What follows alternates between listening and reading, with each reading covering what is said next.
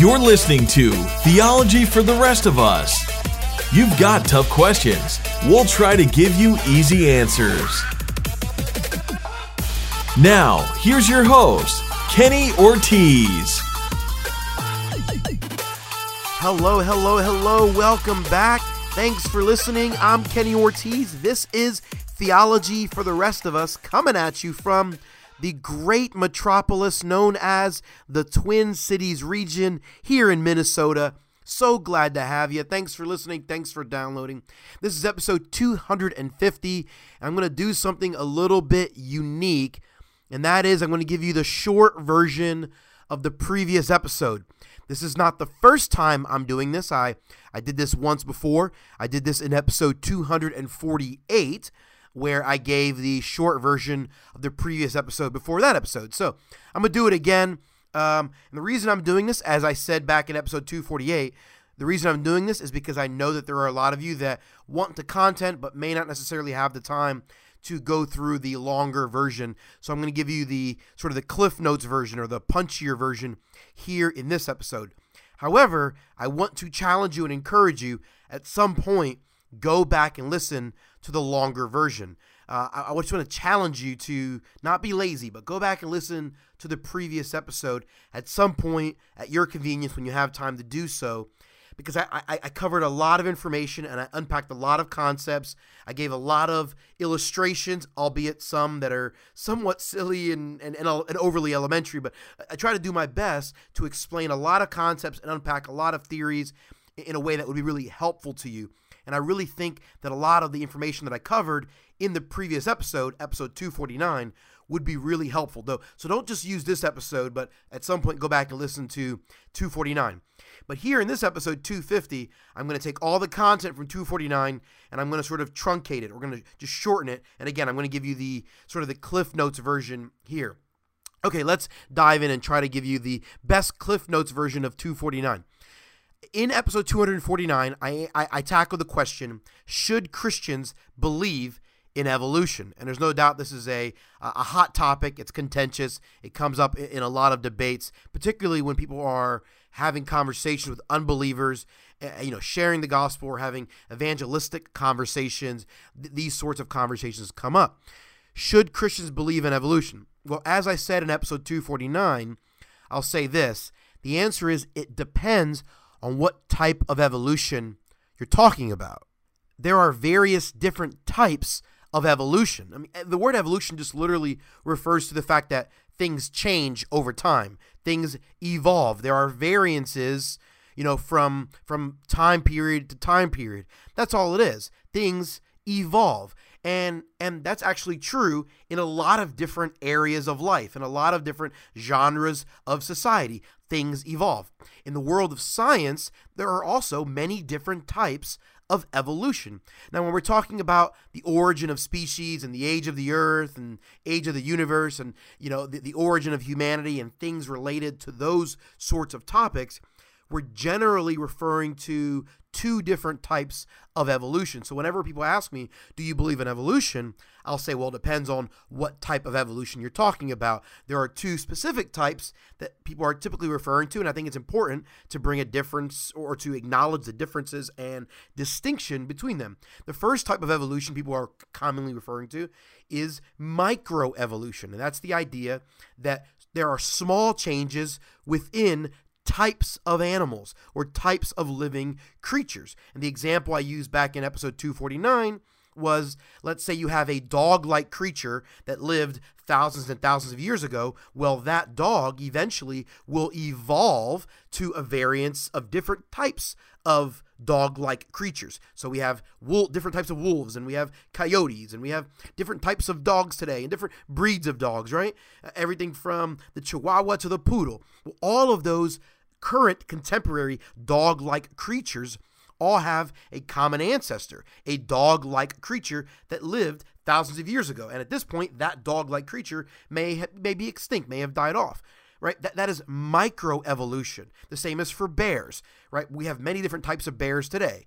But all the types of bears that live on planet Earth today, they all came from one common ancestor, a bear like creature that lived thousands of years ago. And over the course of time, things have evolved, and every generation of bears have changed, and, have, and there are variances leading to the different species of bears there are today. But this type of evolution always stays within a type of animal, the, the same genetic family, or the same kind of animal as the Bible would teach us, right? Microevolution is science. It is true. It is factual. It has been observed. It has been uh, it has been well documented. We know this is to be true. So when people ask me, "Do you believe in evolution?" I say, "Well, I certainly believe in microevolution. That within kinds of animals, animals." you know, from generation to generation, the kinds of animals may vary and lead to different species or new species over time. And I explained this in episode 249 much more in length. I, I unpacked it extensively in episode, episode 249. I gave a, a lot of sort of examples in that episode. But in essence, I say, yes, I do believe in microevolution.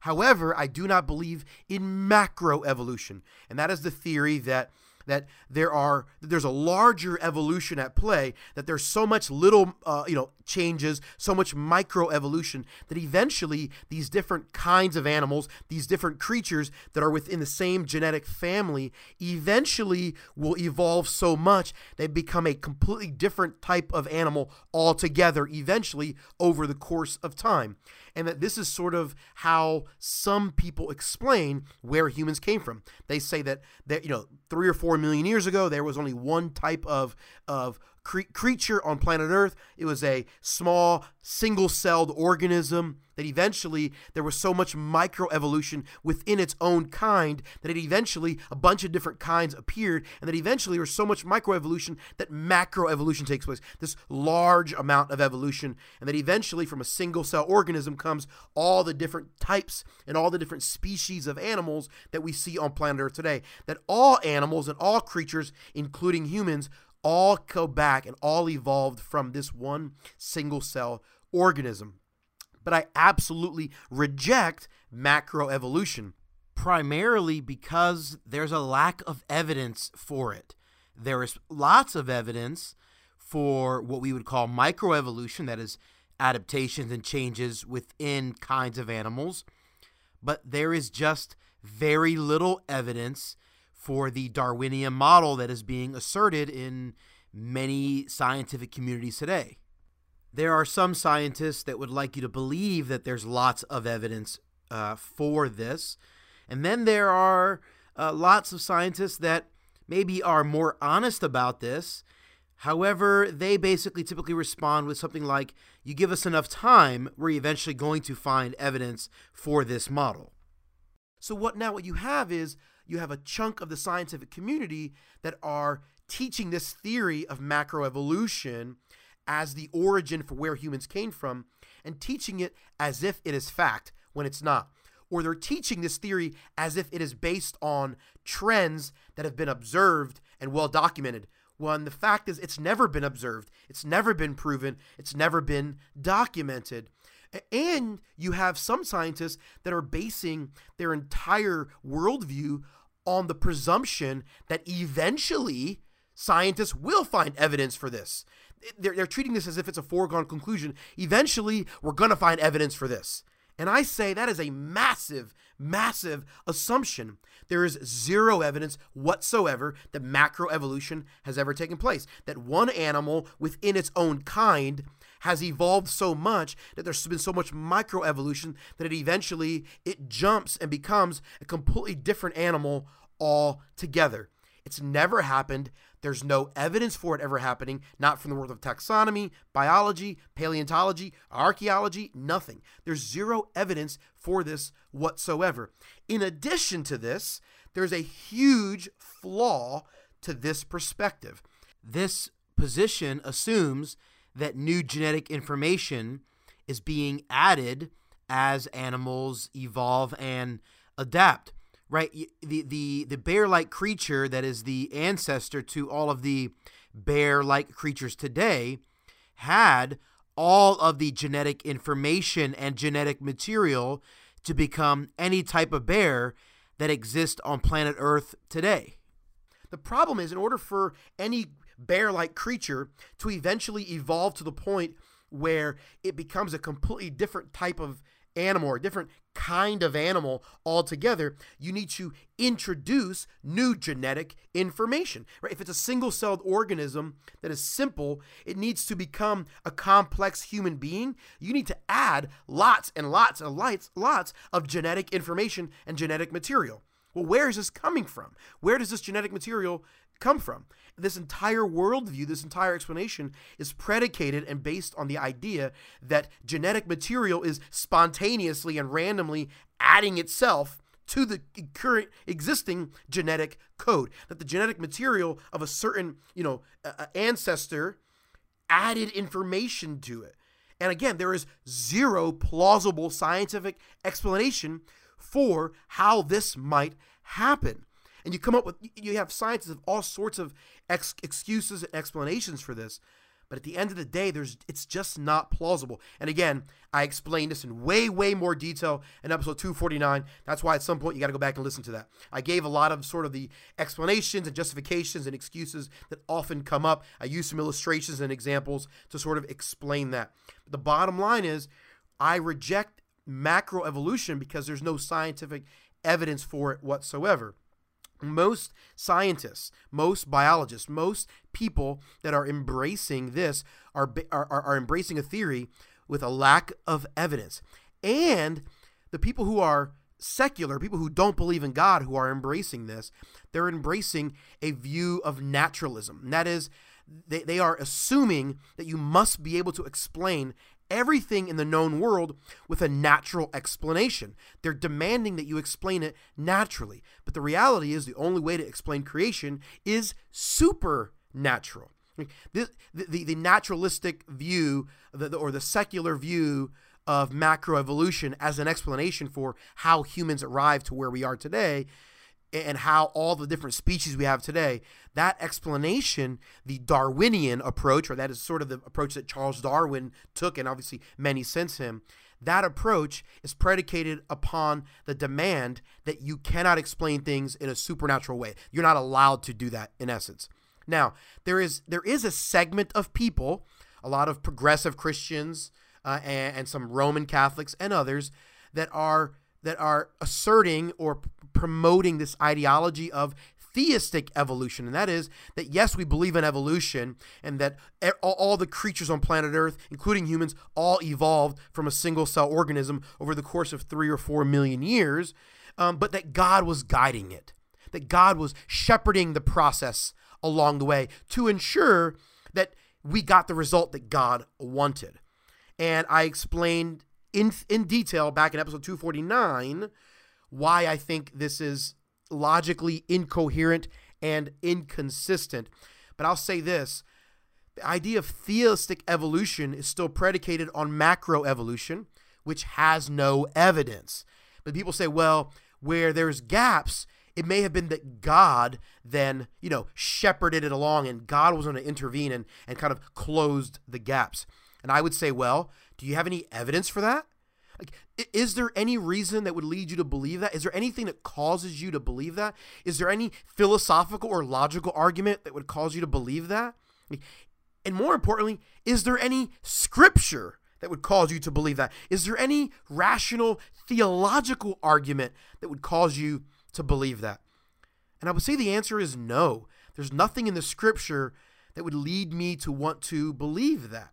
There's no philosophical or logical argument that is sufficient that would cause me to want to believe that. In fact, all I think theistic evolution is, it's a nice way to appease people. You've got certain Christians saying, well, there's there's these people who believe in evolution and we want to appease them. We want to reconcile Christianity with what they're saying, and therefore we want to we want to embrace theistic evolution. God did it. God used evolution. But quite frankly, there's no scientific evidence that would lead you to believe that. There's no rational, philosophical, or logical arguments that seem to point to that. And there's certainly no scripture that seems to point to that. It's not compatible with the scripture.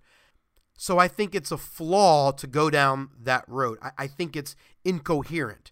And I think while the intentions might be, you know, noble to some extent, I think it's I think it's a flawed way of approaching the science of understanding the origins of species. And even more so, it's a flawed way to try to interpret what the scriptures say about creation. We also embrace the fact that God created everything. God created the universe and the earth and all the creatures on this planet. And God did it for his purposes and for his glory. Whatever ideology we embrace ought to be the ideology that promotes God as the creator. And we ought to remember that God created humans uniquely from all the other animals. Humans are created in God's image. We ought to reject any ideology that makes humans out to be just another animal. And most certainly, we ought to reject any ideology, any theology, or any philosophy that does not acknowledge God's sovereignty over all of creation. Thanks for listening to this episode of the podcast. Sure hope it was helpful and insightful. Hope you appreciate the truncated Cliff Notes version of the previous episode. But again, I'd like to encourage you at some point go back listen to episode 249. I believe that'll be very helpful to you as you grapple through these sorts of topics. If you have any questions or topics that you want me to address on the podcast, I'd love to hear from you. Shoot me an email. Or if you know someone that you think would be a great interview guest, I'd love to hear from you as well. Shoot me an email. The address is heyortiz at theologyfortherestofus.com. That's H E Y O R T I Z at theologyfortherestofus.com. Or find me on Twitter at Kenneth Ortiz. It's K E N N E T H O R T I Z. Thanks again for listening. I'm Kenny Ortiz, and this has been Theology for the Rest of Us.